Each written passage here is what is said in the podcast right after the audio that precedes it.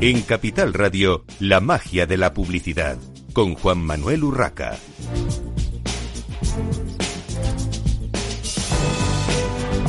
Bienvenidos un viernes más a la magia de la publicidad en Capital Radio. Les habla Juan Manuel Urraca. Hoy tenemos con nosotros a Elías Nuevo, director general de Jellyfish. Bienvenido, Elías. muchas gracias. Encantado de estar aquí. Cuéntanos eh, qué es esta medusa en, inglés, ¿Qué es, qué es Jellyfish. Sí, la verdad que no hace mucha, mucha referencia en el nombre en castellano. Al final somos un, un partner digital que intenta combinar eh, todos los servicios quizá de las agencias más tradicionales, pero en el campo digital, eh, como la planificación y estrategia de medios, el uso de los datos, toda la capa de creatividad asociada, pero también con un entorno o un, digamos, un alcance o acople mucho más consultivo de las, de las consultoras quizá más, más grandes, ¿no? En un modelo más híbrido que lo que busca es eh, estar más cerca de las marcas y, y aportarles más a nivel, a nivel digital. Al final lo que buscamos es eh, tener un control o que las marcas recuperen el control de las plataformas, que trabajen mucho más toda la capa de la arquitectura y que realmente podamos ser capaces de responder a estos retos digitales más nuevos que, vienen surgiendo con, toda la evolución y podamos hacerlo con expertos en, la tecnología, en las plataformas que, saquen el máximo partido, que estén a la vanguardia y que, realmente se pongan en una posición cercana a las marcas para entender sus objetivos y, sacarles el máximo partido. ¿En qué países estáis trabajando? ¿Dónde estáis desarrollando vuestra actividad, además de, España? Y, ya cuéntanos un poco cómo fue eh, eh, la, creación de la empresa, si es eh, nacional, si es una multinacional. La empresa surge o nace en, 2006 en el, en el Reino Unido. de hecho, nace en un, en un, bar, donde es donde se, se, saca el nombre de Medusa, y poco a poco fue escalando tanto en entorno nacional allí como multinacional hasta eh, conformar más de, de, 20 países en los que estamos ahora con, con 40 oficinas. ¿no? Eh, en este entorno, pues obviamente, conformamos más de 2.400 empleados que trabajamos de forma integrada, eh, luego os contaré un poco más, en el que, pues obviamente, ponemos a disposición los servicios para, para las marcas. Una de las formas de, de, expansionar una eh, una empresa, de expandir una empresa, es eh, a través de, compras, eh, algún tipo de adquisición, fusiones y demás. En vuestro caso, recientemente habéis comprado Brandista. cuéntanos cómo se ha llevado a cabo y qué aporta a una compañía como Jellyfish. Esta integración surge de una, de una empresa hermana. Al final, en el crecimiento de Jellyfish, de la forma en la que nos posicionamos de forma global, tiene dos, dos ámbitos. ¿no? Tiene un ámbito en el que buscamos capacitación nueva en, en, canales nuevos o en plataformas nuevas en los que nos aporten tanto el expertise de esas plataformas como el portfolio de clientes que puedan tener.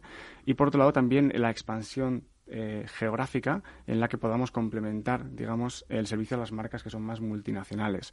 Aquí tenemos ejemplos, por ejemplo, en, en, Francia pues integramos una empresa que se llama Silk, que apoya toda la plataforma de Amazon y la, digamos, toda la actividad de medios orgánica y digital. Eh, pero en la parte, digamos, de extensión territorial podemos tener pues Data Runs Deep en Australia, en el que nos, nos metimos en el mercado australiano con presencia de 30, de 30 empleados directamente, o en, México con la compra de, de, San Pancho.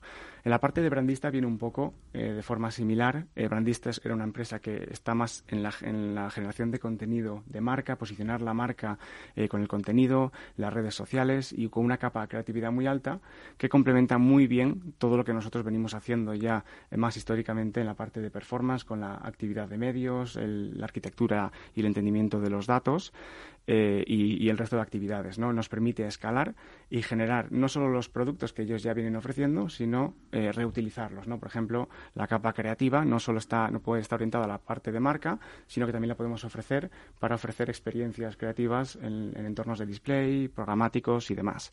Al final, en resumen, son compañías que normalmente se caracterizan por una cultura muy similar, un ADN muy, muy cercano a la parte de Jellyfish y que realmente hacen que la integración sea mucho más sencilla. Elías, siempre pregunto en mi programa por la innovación y en marketing y publicidad también se puede innovar, eh, sobre todo en una compañía como la vuestra con, tecnología. Eh, ¿Qué ofrecéis a los anunciantes y, y a las agencias digitales y qué ofrecéis que no tengan otras agencias, porque en los últimos tiempos hemos asistido a una explosión de, agencias digitales. Hay mucha especialización, está muy bien, pero eh, no sé, hay, mercado para todos. ¿Qué ofrecéis que no perdón, que no eh, ofrezcan otros. Nuestro, nuestro CEO siempre dice eh, que nosotros no hacemos marketing digital, sino que hacemos marketing en un mundo digital. Al final no deja de ser marketing, ¿no? Al final vivimos en un ecosistema que a nivel tecnológico se está fragmentando, se está muy fragmentado y cada vez se fragmenta más, ¿no? Tenemos una capacitación de plataformas muy alta. Y lo que, lo que las marcas empiezan a necesitar es un partner digamos, por excelencia en cada una de estas plataformas y que realmente aporte eh, la calidad y, el expertise tecnológico adecuado. Nuestra diferencia se encuentra más, eh, por un lado, en el componente, digamos, de plataforma innovador, de haber sido nativos de esas plataformas y alcanzar, digamos, altas competencias en cada una de ellas, pero por otro lado está, también esta integración que estamos creando a nivel global, en la que ponemos a disposición equipos integrados en diferentes oficinas hacia las marcas. Y realmente eh, lo que nos permite es alcanzar o disponer, digamos, eh, de todos los, resultados, tanto en entornos más nacionales como más multinacionales, porque realmente hacemos que si alguien tiene eh, una, capacidad realmente única, independientemente de la oficina en la que esté, podamos ponerla a disposición de cualquier cliente a lo largo del mundo. Buscamos ser dentro de este entorno de tantas agencias y partners, ser disruptores eh, con un modelo nuevo más híbrido que no está ni tan cercano a las agencias más tradicionales ni tan cercano a las grandes consultoras. Elías, para poner en contexto vuestra empresa y la tecnología, hasta ahora todo muy bien, pero vamos a concretar un poquito. Vamos a un, caso práctico eh, como es el que habéis realizado con Banco Santander. Eh, cuéntanos un poco, eh, Sabadell, perdona. Eh, cuéntanos un poco qué, qué habéis hecho, cómo es este, este caso de éxito. Este caso es muy curioso. De hecho, acabamos de publicarlo hace, hace unas semanas y viene de, al final nosotros trabajamos mucho la parte de, display programática con el banco, con el banco Sabadell y siempre estamos intentando ser disruptores y encontrar nuevas funcionalidades o formas de aplicar esta capa eh, de estrategia de, medios o estrategia digital en la que saquemos más partido. En este caso lo que se disponía era dentro de la estrategia, digamos, de venta o en este caso de conseguir leads a nivel de hipotecas, lo que buscábamos era conseguir gente más cualificada y que por tanto acabe, acabe convirtiendo, ¿no? llegando a, comprar la hipoteca. Para esto lo que se utilizó es eh, la tecnología, en este caso, en este caso concretamente fue la de Google, Google Marketing Platform y Display Video 360, y se complementa con otra tecnología, otra plataforma, que es Tabula, que tiene eh, contenido nativo a nivel de display, tiene una plataforma o red de, de partners, en este caso de publishers, en los que muestra o tiene mucho, mucha dedicación y mucho, mucha calidad por el, por el contenido nativo que se está mostrando, con un alto componente en la parte del mensaje, de la creatividad, y lo que hicimos fue enfocar una estrategia en la que eh, solo pagábamos eh, por cada banner que se visualizaba, ¿no? por, por CPM visualizado. Y por tanto, eh, nos asegurábamos que los usuarios realmente llegaban a verlo. Al final, con esa estrategia en la que combinas tecnología, plataforma, expertise y una relación a tres entre Tabula en este caso, Sabadell, y nosotros lo que, lo que te permite es conseguir eficiencias muy altas porque el contenido es muy relevante, con una experiencia de usuario muy grande, ¿no? Donde la página de destino, landing page, está muy orientada a la, a la creatividad que estás viendo y no tanto, digamos, tan, más genérica, ¿no? Lo que nos permitió es tener eh, retornos bastante más altos de lo normal, de la actividad normal en display programático, con un, un 30% de, de gente, eh, 30% de, perdón, de tasa de clic con respecto a la impresión, eh, un 126% más de, digamos, de visitas, en este caso a través de estas campañas con respecto a las otras, y eh, más de un 17% en cuanto a consecución de leads, ¿no? de gente que está realmente interesada en una hipoteca. Al final, pues, nos orientamos a una audiencia que, en base a la tecnología y a los datos, conseguimos que sea más cualificada o más cercana a la probabilidad de, al final, acabar siendo un cliente de, de Banco Sabadell. En cualquier caso, eh, no hacíais compra de medios porque era programática, según te he entendido. Sí, compra de medios programática. Trabajábamos toda la red de, digamos, serían, esta, parte es display, en este caso sí que es verdad que es compra directa, pero a través de la tecnología, a, través de la tecnología programática. Muy bien. ¿Qué rol juega un partner digital para las marcas en estos momentos? ¿Qué, qué, mm, eh, peso tiene, digamos, eh, para las marcas eh, un partner digital, una agencia digital como podéis ser vosotros? ¿Y cómo ha evolucionado digamos, la asociación de las marcas con las agencias digitales en este último año y medio en que, bueno, no todo se ha vuelto digital, pero es verdad que nos hemos tenido que volcar y las marcas también lo han hecho en el mundo digital. ¿Cómo, cómo habéis trabajado con ellos? Durante los últimos años en Jellyfish siempre hemos visto que las marcas, digamos, a medida que el entorno digital se hacía más complejo, más amplio y con lo que hablábamos, ¿no? Un ecosistema más fragmentado a nivel tecnológico, siempre hemos visto que las marcas, a medida que apostaban más por digital, necesitaban un nuevo tipo de partner, ¿no? Al final nos movemos en entornos complejos a nivel tecnológico y es muy importante la capacitación de estas marcas para que entiendan realmente eh, dónde tienen que poner la inversión, eh, qué arquitectura de datos tienen que hacer eh, y qué estrategias digitales tienen que, tienen que ejecutar.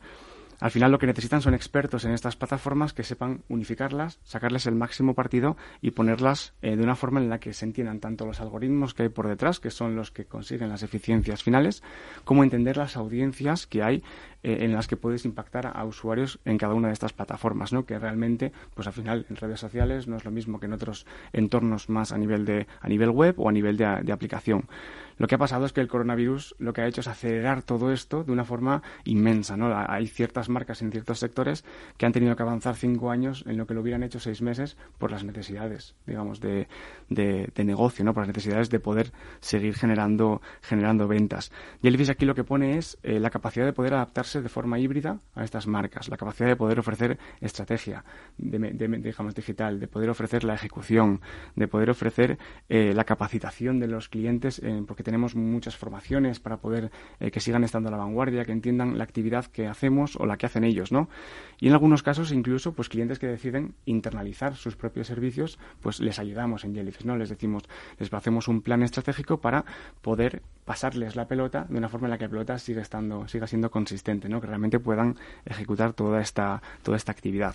Y aquí, pues las necesidades de las marcas, también vemos una tendencia que puede ser, eh, que es una de las, digamos, de los objetivos también nuestros a nivel interno, y por eso estamos distribuidos así de forma global, ¿no? Y es que las, muchas de las empresas eh, ya tienen componentes cercanos, digamos, tienen conectados los CMOs locales y globales y necesitan aunar estas estrategias. Aquí Jellyfish lo que permite es ofrecer una única huella en todos los mercados y que realmente cuando estés hablando con alguien dentro del equipo, no importa si estés en Madrid o estés en, o estés en Corea del Sur, realmente estás hablando con un equipo que trabajará de forma conjunta y te, y te aunará todas estas experiencias.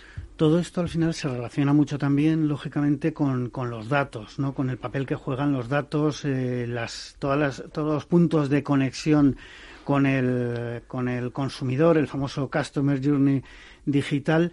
¿Cuál es vuestra visión al respecto de cómo se conectan y relacionan todos los datos y mensajes en el funnel, desde el branding hasta performance?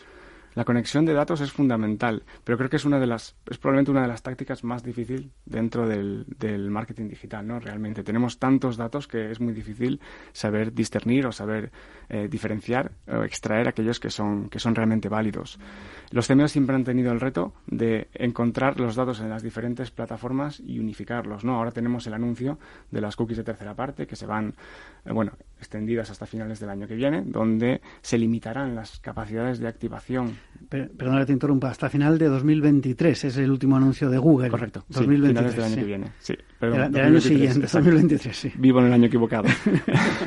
no pasa nada. Correcto, exacto. Entonces aquí lo que surge es eh, la necesidad de poder activar, digamos, tácticas nuevas que permitan eh, la utilización de estos datos de forma eficiente. Claro, una vez que estos datos ya no pueden ser utilizados por terceros, entramos en conceptos de plataformas de nuevo, ¿no? Es decir, los gigantes como Google, Amazon, Facebook, que poseen una gran riqueza de datos y que están desarrollando algoritmos y desarrollando formas de activar estos datos eh, de una forma más anónima, de una forma más contextual, pero de una forma que sigamos intentando mostrar mensajes adecuados a los usuarios que realmente eh, estamos o están interesados en nuestros productos o servicios.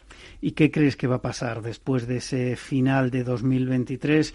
Eh, ¿Vamos a estar preparados o, como suele pasar a veces, eh, eh, digamos, las empresas y, los partners digitales?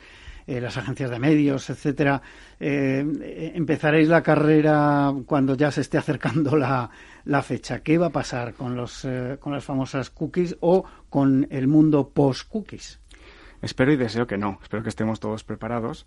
Eh, realmente las tácticas, a pesar de que Google lo haya extendido, las tácticas no deberían de variar, ¿no? Lo que nos da un poco más de margen para poder eh, estar en la vanguardia, los nuevos modelos que pueden surgir a la hora de activación de datos entre plataformas, que ya veremos si se, digamos que si se establecen, pero sí que el componente de plataforma está cercano a estas, digamos, estas plataformas donde los, los clientes invierten, digamos, grandes cantidades de presupuesto y que son muy ricas en datos, te hace pues tener más poder de poder eh, activar nuevas funcionalidades, eh, trabajar y desarrollar. Por ejemplo, trabajamos muy de cerca con Google para desarrollar sus funcionalidades en sus plataformas, probarlas antes de que salgan a los clientes y realmente encontrar modos en los que podamos ligeramente migrar modelos quizá más anteriores de ejecución a través de, cookies de tercera parte, donde activas datos, a modelos más en entornos quizá que sí que están en más en, silos, pero que hay que intentar extraerlos y utilizar toda esta inteligencia de datos para poder eh, en las diferentes plataformas de forma adecuada. Eh, muy rápido porque ya se nos acaba el tiempo, un minutito. Eh, ¿Tenéis algún tipo de relación directa con los publishers? Porque además, al final, todo lo que eh, em, creáis y todo, todo el código que, podéis crear está muy relacionado con, las webs de los publishers, evidentemente, para integrar toda, la, toda la estrategia display de los anunciantes. Quizá, a diferencia de la forma más tradicional de trabajo con los, con los publishers, eh, nuestro modelo siempre ha sido de estar eh, como brazo extensor de la marca con la que trabajamos. ¿no? Entonces, eh, si trabajamos, como comentábamos antes, por ejemplo, con, Banco Sabadell, en nuestro, digamos, nuestro rol ahí es ponernos la gorra de Banco Sabadell y negociar los acuerdos con publishers como si fuéramos el, el propio banco. ¿no? De tal forma que el día de mañana, si el cliente decide internalizar su servicio o decide cambiar, digamos, de partner, tiene todos estos acuerdos que ya alcanzado por detrás y no tiene una dependencia directa eh, de la agencia con la que trabaja. Con lo cual sí que lo trabajamos, pero con un modelo distinto. Bueno, pues eh, muchísimas gracias a Elías Nuevo, director general de Jellyfish, eh, por haber estado hoy con nosotros en la magia de la publicidad en Capital Radio. Y nosotros continuamos en esta mañana de viernes con Víctor Conde, director general de la Asociación de Marketing de España. Bienvenido una vez más a Capital Radio, Víctor. Muchísimas gracias, Juan Manuel. Una vez más y encantado de estar aquí, ya lo sabes. Bueno, eh, tenemos que hablar de esa reciente presentación del índice de expectativas de los directores de, marketing que se, eh, bueno, esta misma semana se ha, se ha presentado. Eh, edición número 30, trigésima edición ya, que es que estamos hablando... palabras mayores. Efectivamente, de palabras mayores.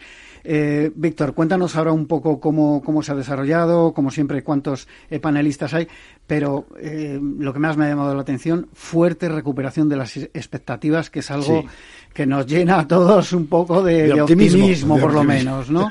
sí, sí, de optimismo. Yo creo que nos reconforta. Bueno, lo primero es disculpar a a Javier Gómez, que es el, director técnico del estudio y que lamentablemente no ha podido asistir hoy a la, eh, aquí a, esta, a, este encuentro contigo, Juan Manuel, y con tus oyentes. Y, es el alma mater, quiero decir, de, de todos los entresijos, con lo cual voy a intentar, eh, bueno, pues suplirle como buenamente pueda. ¿Cuál es la lectura principal, como tú decías? Es decir, eh, se recupera la expectativa positiva respecto a las tres, eh, a los tres índices que medimos en este, en este estudio. Sería un índice de crecimiento de mercado, eh, un índice de crecimiento de las ventas propias y el índice de crecimiento de la inversión publicitaria.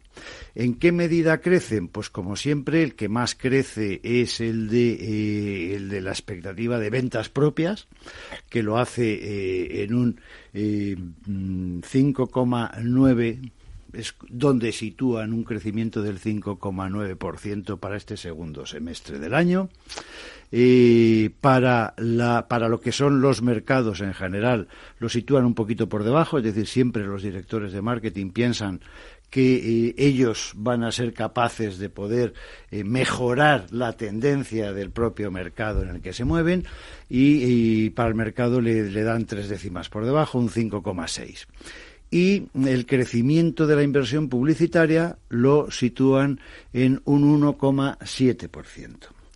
Quiere decir que evidentemente hay un crecimiento de la publicidad, pero eh, moderado, todavía prudente y todavía con ciertas, eh, bueno, con ciertas exigencias por la situación especial que se está viviendo, unas exigencias más estrictas de medición de retorno de inversión.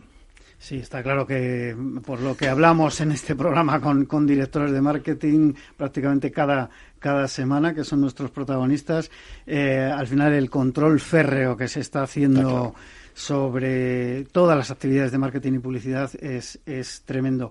Eh, y, esto viene a confirmar de alguna manera eh, este dato que, según el índice de expectativas, dos de cada diez directores de marketing afirman que el primer trimestre ha sido peor de lo previsto. O sea, a pesar de ese.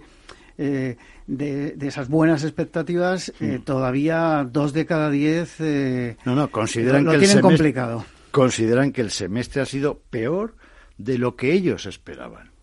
o sea, que, que eh, y, sabemos que el primer semestre no era un, eh, un campo de optimismo, quiero decir, el primer semestre de este año. Entonces sí que había una expectativa que se empezaba a recuperar para la, la, que presentamos en diciembre del 2020 respecto a este primer semestre, pero es evidente que el primer semestre, bueno, pues ha ido mejor de lo que esperaban para un 55%, pero un 20, para un 22% mm, todavía este primer semestre se ha comportado peor de lo que esperaban. Con lo cual, eh, bueno, pues esta, esta es la, situación. Y, podríamos aventurar, ¿eh? esto ya es más aventurar que otra cosa, que gran parte de esa culpa la tiene sobre todo el primer trimestre del año porque sí que el segundo trimestre, ya cuando ha empezado todo el tema de vacunación y ha empezado pues eh, a aflorar una cierta eh, un cierto mayor optimismo, una cierta mayor tranquilidad, pero vamos, esto es mero mera idea. Bueno, ahora vamos desgranando todo este índice. Y vamos a hablar además de, los sectores, porque por sectores también hay muchas, muchas diferencias, pero nosotros tenemos que hacer una pequeña pausa para la publicidad y enseguida continuamos en Capital Radio en la magia de la publicidad.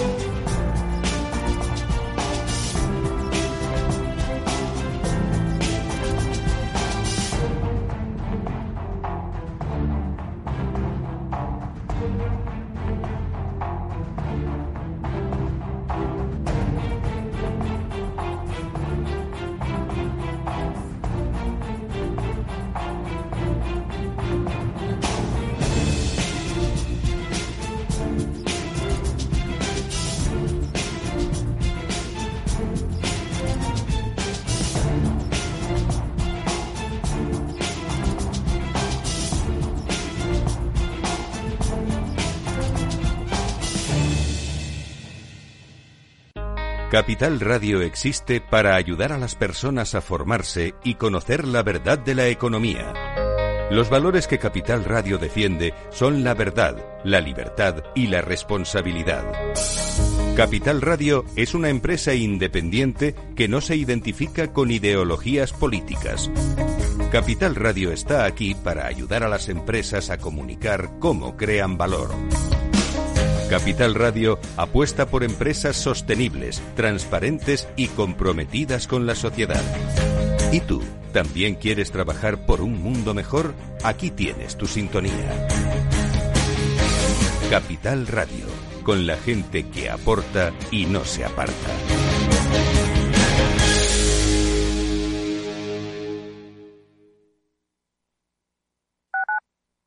Capital Radio Madrid 105.7. No pierdas detalle de todo lo que afecta a tus inversiones y a tu bolsillo.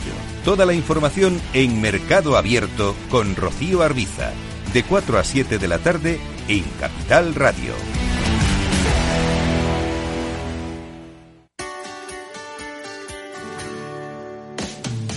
Todos los viernes a la una de la tarde en Capital Radio tienes una cita con Humanos en la Oficina, el programa de radio más divertido y de mayor influencia en el mundo del capital humano, donde las empresas y organizaciones dan voz al talento que trabaja día a día en la oficina. Un formato pionero creado por el galardonado speaker internacional Miguel Ángel Pérez Laguna.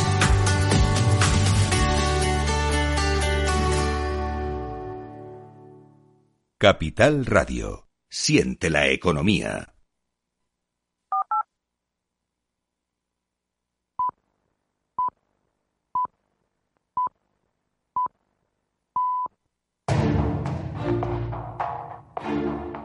La magia de la publicidad con Juan Manuel Urraca.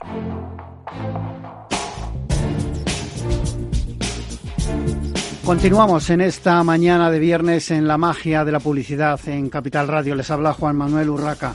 Y continuamos con Víctor Conde, director general de la Asociación de Marketing de España, que nos estaba hablando del índice de expectativas de los directores de marketing eh, de cuya trigésima edición estábamos empezando a conocer eh, de, su, de su boca pues eh, muchos de los, de los datos.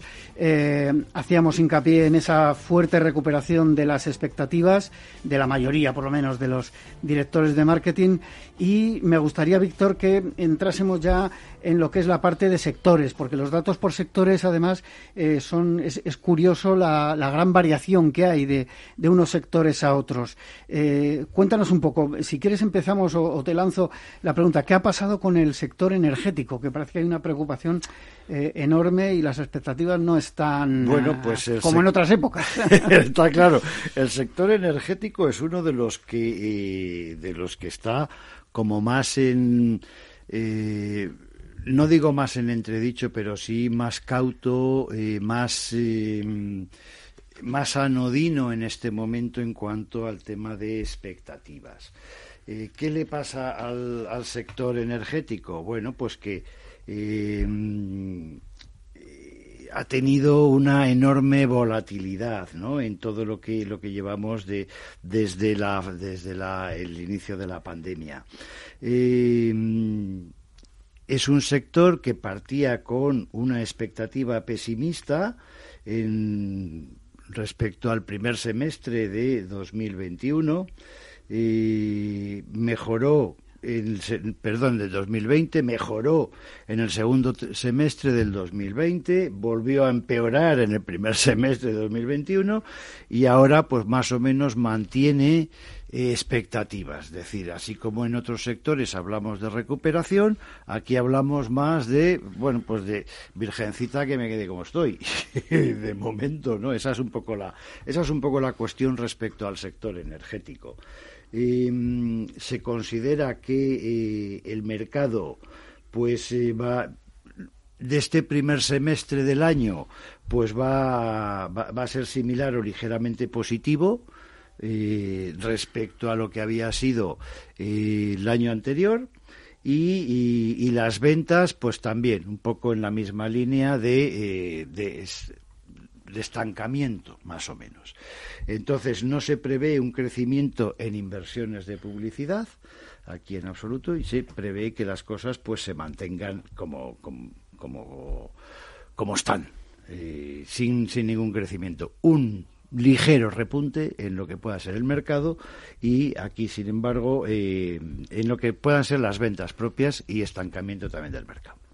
Bueno, eh, vamos, si te parece, desgranando otros sectores, porque, por ejemplo, sí que hay eh, una cierta situación de, de buen ánimo, de buenas expectativas en el sector de automoción, por ejemplo. Eh, sí, el sector de automoción, tanto lo que son eh, a nivel de mercado como a nivel de las ventas que declaran los directores de marketing son, eh, son positivas. Quiero decir, es, es, un sector en franca recuperación. sin embargo, es un sector cuya y expectativa respecto a la inversión publicitaria se mantiene en los términos en los que viene estando durante este primer semestre. No se prevé un aumento eh, significativo de la inversión publicitaria. Pero, sin embargo, sí a efectos, digamos, de eh, tanto de recuperación de mercado como de las ventas, parece que el tema mm, entra o, se consolida una, una recuperación que todavía no llegará a alcanzar los niveles previos a la, crisis, a la pandemia, pero desde luego sí que estará en, en, buen ánimo y en buena disposición, ¿no? Bueno, seguimos con banca, que también me sorprende porque eh, en cuanto a mercado y ventas sí que hay cierto optimismo y previsión de crecimiento y aquí, sin embargo, la inversión publicitaria decrece. Sí, la inversión publicitaria decrece, pero porque hay una razón también eh, sencilla. Quiero decir que eh, la banca está en un proceso de eh, reducción de todo lo que es la, la, la, venta presencial, por así decirlo, la venta offline, y, eso tiene lógicamente sus repercusiones. Es decir, la banca está sufriendo un proceso de transformación digital eh, muy importante y ya sabemos que mm, en términos de inversión publicitaria eh, el hecho de hacer un mayor trasvase desde el mundo off al mundo on también significa una cierta reducción de la inversión en términos absolutos.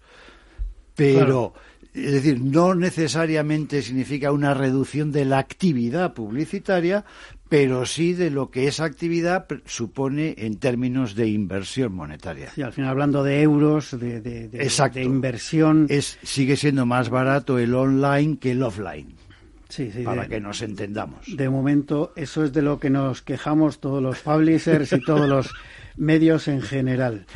Eh, se habla mucho de los resultados del digital, pero los anunciantes, esto es un, no es una queja, es un comentario personal de Juan Manuel Urraca.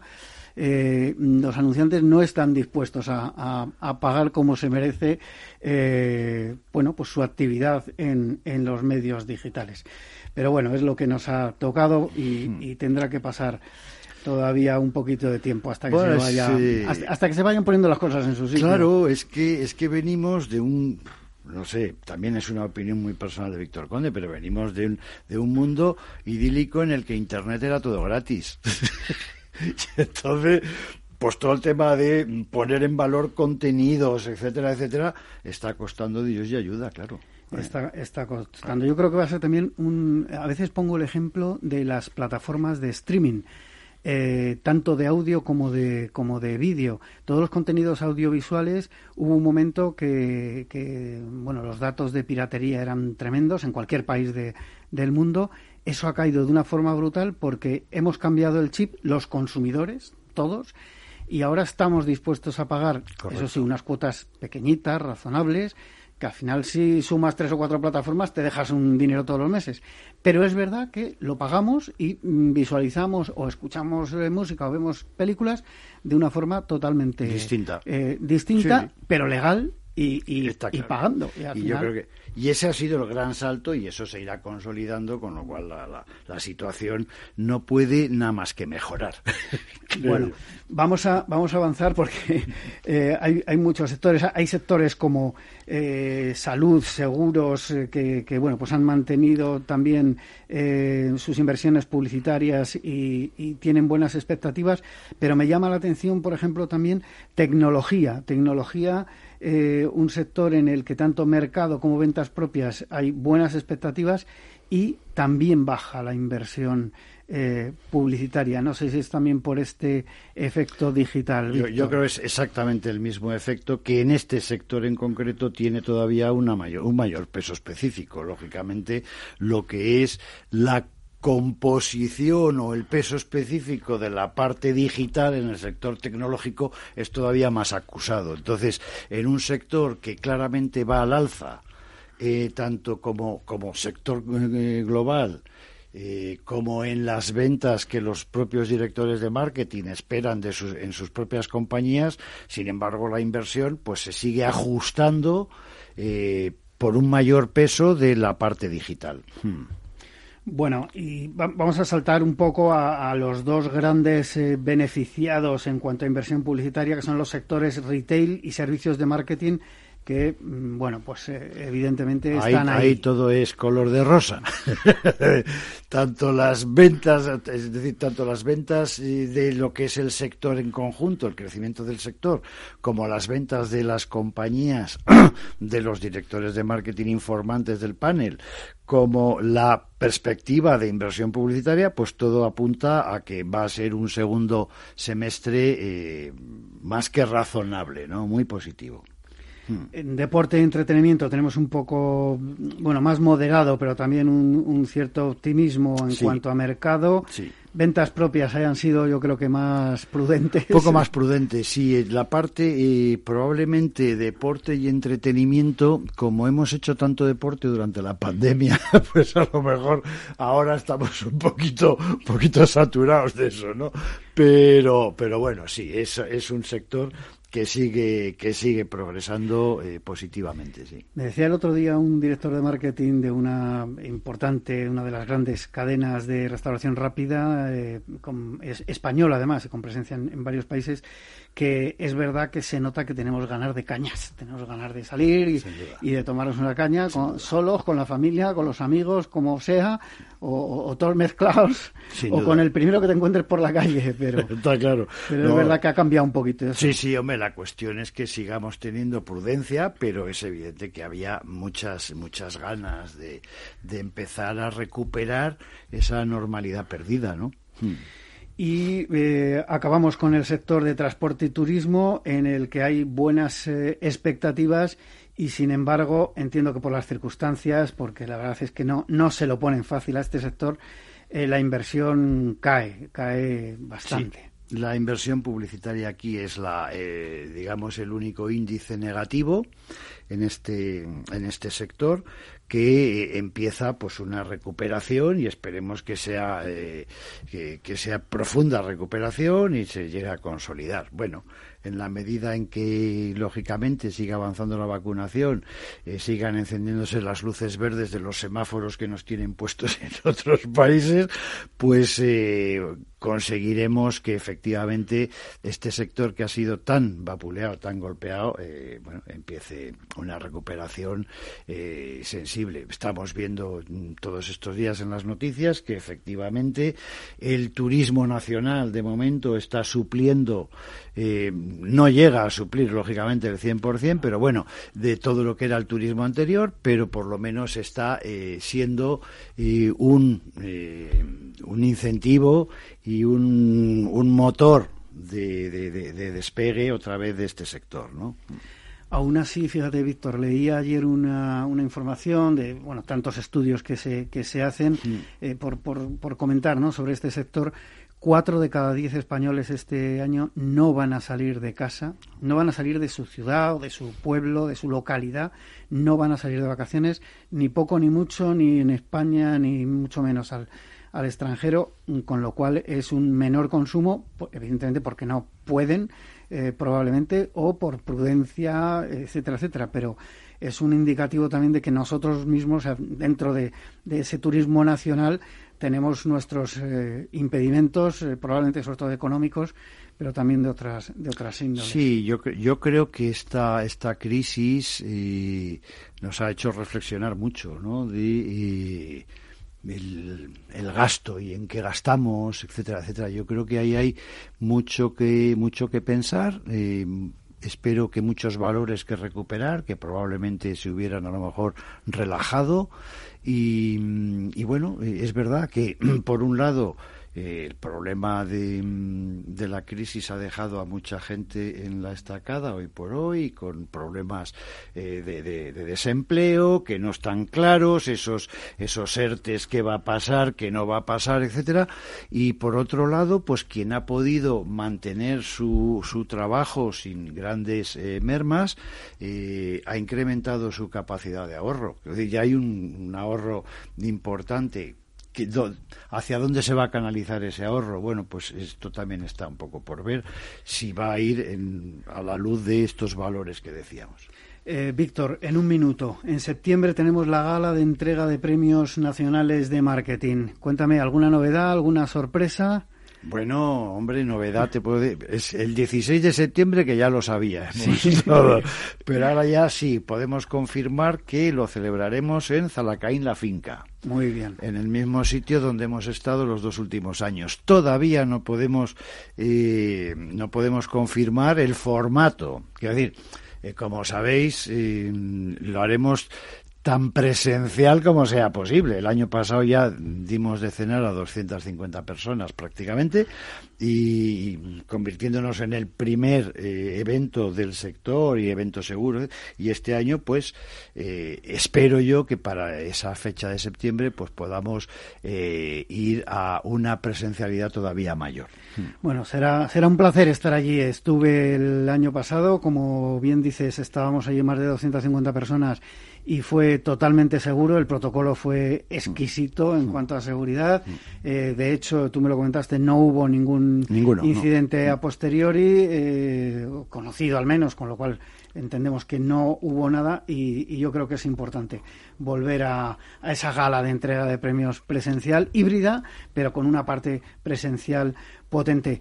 Víctor, eh, si me permites, Nada, una mínima, mínima cuestión. Que este año estamos celebrando el 60 aniversario de la creación de la asociación. Un dato importante, esos, esos 60 años. Bueno, despido aquí a Víctor Conde, director general de la Asociación de Marketing de España. Eh, un placer, como siempre, tenerte en los micrófonos de Capital Radio. Y nosotros continuamos en esta mañana de viernes con Daniel Casanovas, director general de Imagina. Eh, bienvenido, Daniel. Muchas gracias, buenos días.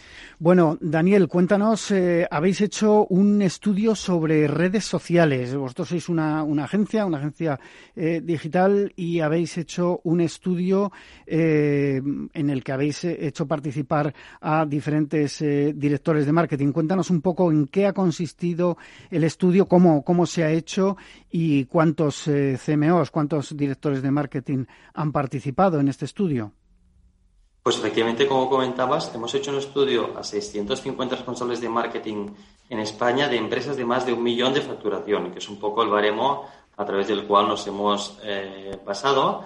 Eh, y estos 650 responsables de marketing son de 13 sectores diferentes, porque también nos parecía muy interesante analizar en cada sector cómo iba la evolución de las redes sociales, cuáles eran sus prioridades, sus objetivos y su visión, porque es cierto que también tenemos una presencia muy masiva de todas las empresas en las redes sociales, al menos de las de más de un millón de euros, pero eh, queríamos evaluar por sectores cómo iban las diferentes tendencias.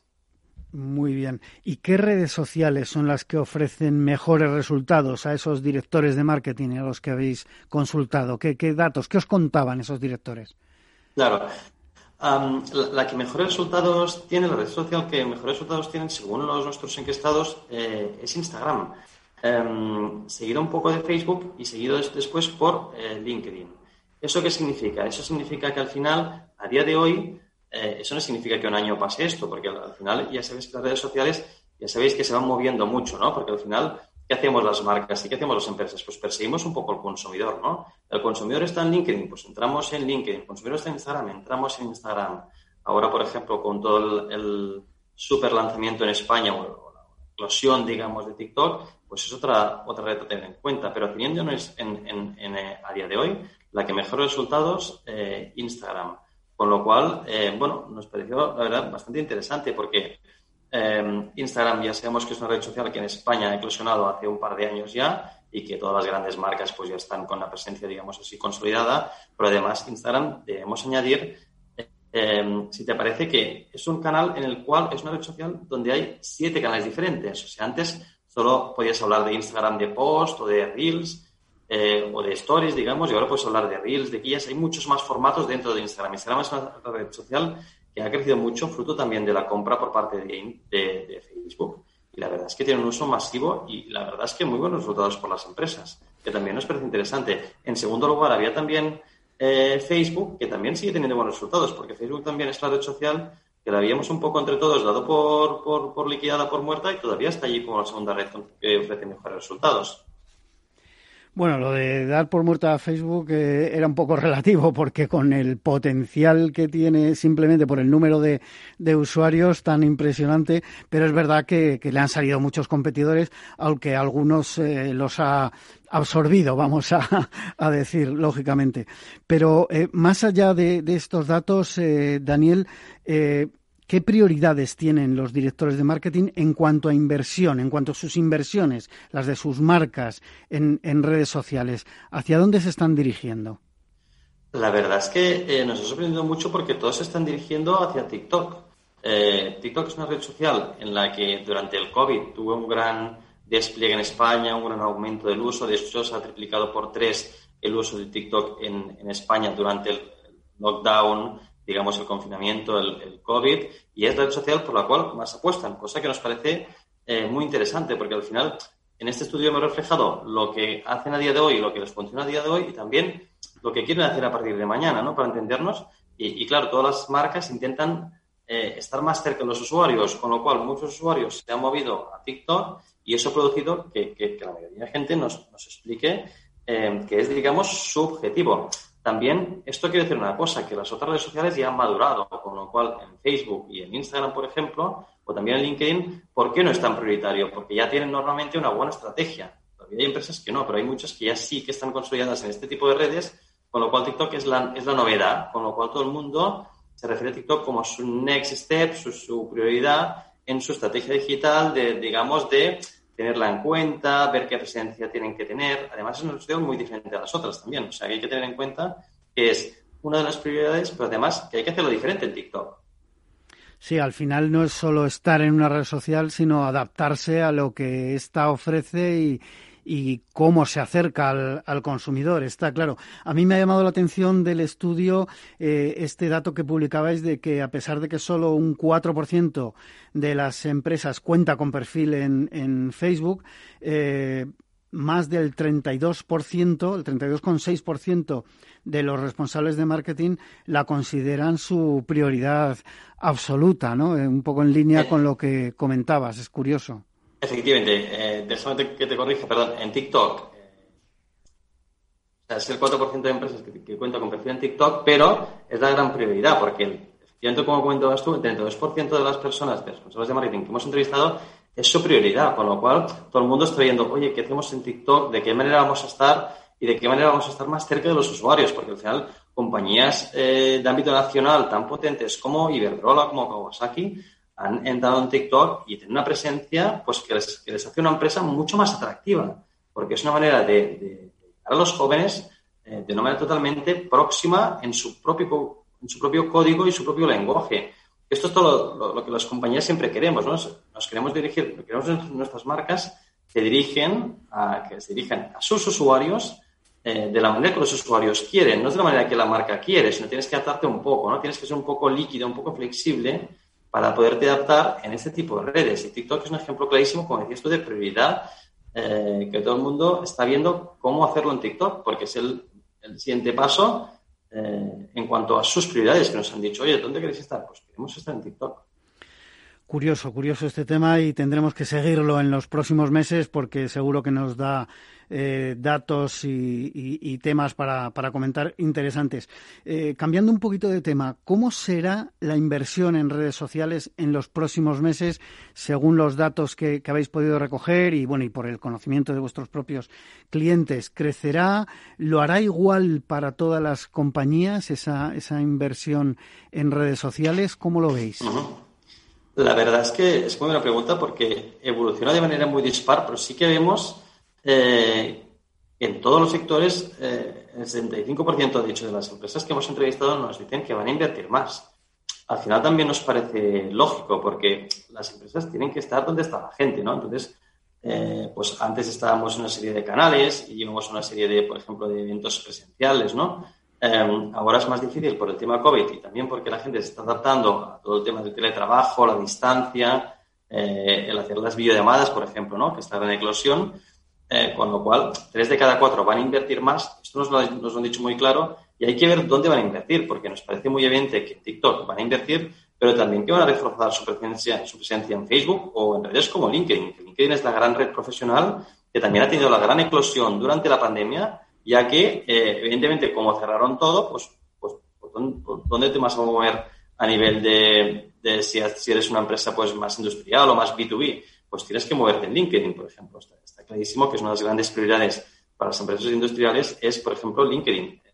Hay que tener una presencia muy, eh, muy digamos, eh, bien pensada y para llegar a tus clientes potenciales, pues tienes que estar donde están ellos, con lo cual todo el mundo quiere invertir más, pero vemos que según los sectores eh, cambia un poco la red social, ¿no? Por ejemplo, nos hemos encontrado con empresas de alimentación donde ponen el foco en TikTok, porque les hace, en, compañías que están en, en, por ejemplo, en retail, en moda, en alimentación, eh, pues TikTok es también la gran apuesta. Por ejemplo, nos hemos encontrado con en sectores como eh, moda que Instagram es la red social clave.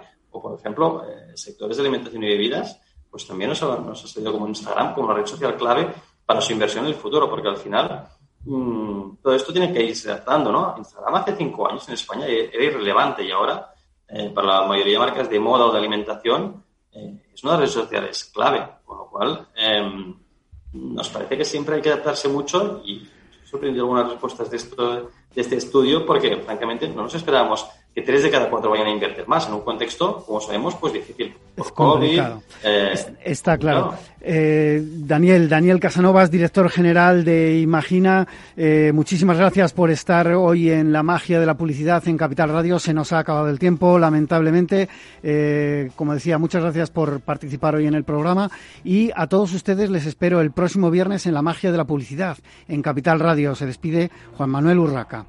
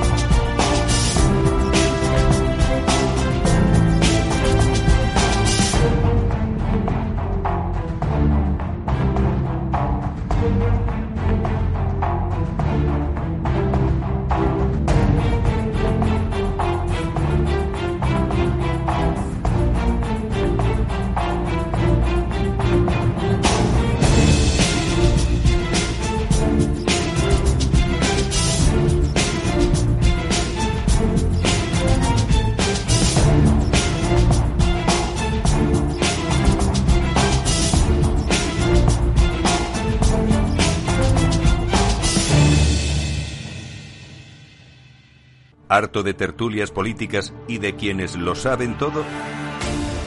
Sube un peldaño intelectual en tu vida y sintoniza la gran tertulia de la economía. Un debate pragmático y sin afinidades que revela las grandes transformaciones de nuestros días, con figuras de gran talla económica como Pedro Schwartz, Ramón Tamames, Francisco Navarro, César Arranz, Hermenegildo Altozano, Isabel Aguilera, Manuel Moreu, Juan José Rubio y Fernando Zunzunegui, entre otros. La gran tertulia de la economía, cada mañana a las 8 y 20 en Capital, La Bolsa y la Vida, con Luis Vicente Muñoz. Amaneces antes que el sol y conviertes la vida en nueva vida. Y alimentas el futuro de los tuyos. Te proteges de enfermedades. No te rindes ante las adversidades. Y cada día empiezas de nuevo. Eres de una naturaleza especial. Por eso hay un seguro especial para ti. Agroseguro, más que un seguro. Tu radio en Madrid 105.7, Capital Radio. Memorízalo en tu coche. Si te gusta la cocina gallega de siempre, en el Mesón Gallego 1 y el Mesón Gallego 2 encontrarás los mejores pescados y mariscos de las costas junto a recetas de la Galicia interior, además de las carnes de Sanabria y los mejores embutidos de Zamora y nuestra terraza. Te esperamos en la calle Muller 35, teléfono 91 579 3623 y en la Plaza de la Remonta 13, teléfono 91 579 0769. Una recomendación del programa gastronómico Mesa y Descanso. Gráficas Naciones. Más de 50 años de experiencia en el sector de las artes gráficas. Apostamos por la última tecnología tanto en impresión offset como en digital y gran formato. Realizamos todo tipo de impresión. Tarjetas de visita, folletos, libros, vinilos, decoración y montaje de stands. Más información en el 91 629 2145 o en gráficasnaciones.es. Disfruta de la mejor cocina gallega en Montes de Galicia. Todo un clásico moderno en el barrio de Salamanca. Disfruta de la variada dieta atlántica, de las mejores carnes y pescados tratados con respeto y transparencia y regados con una de las mejores bodegas de la zona. En grupo, en familia o en pareja, Montes de Galicia te ofrece el espacio perfecto en cada ocasión. Desde Movilidad sobre Ruedas, este verano te pedimos que tengas mucho cuidado en tus viajes. Mucho cuidado con la carretera y respetar las medidas sanitarias. En septiembre seguimos todos juntos trabajando y aprendiendo en este apasionante camino de la movilidad. ¡Feliz verano! Movilidad sobre ruedas con Chimo Ortega.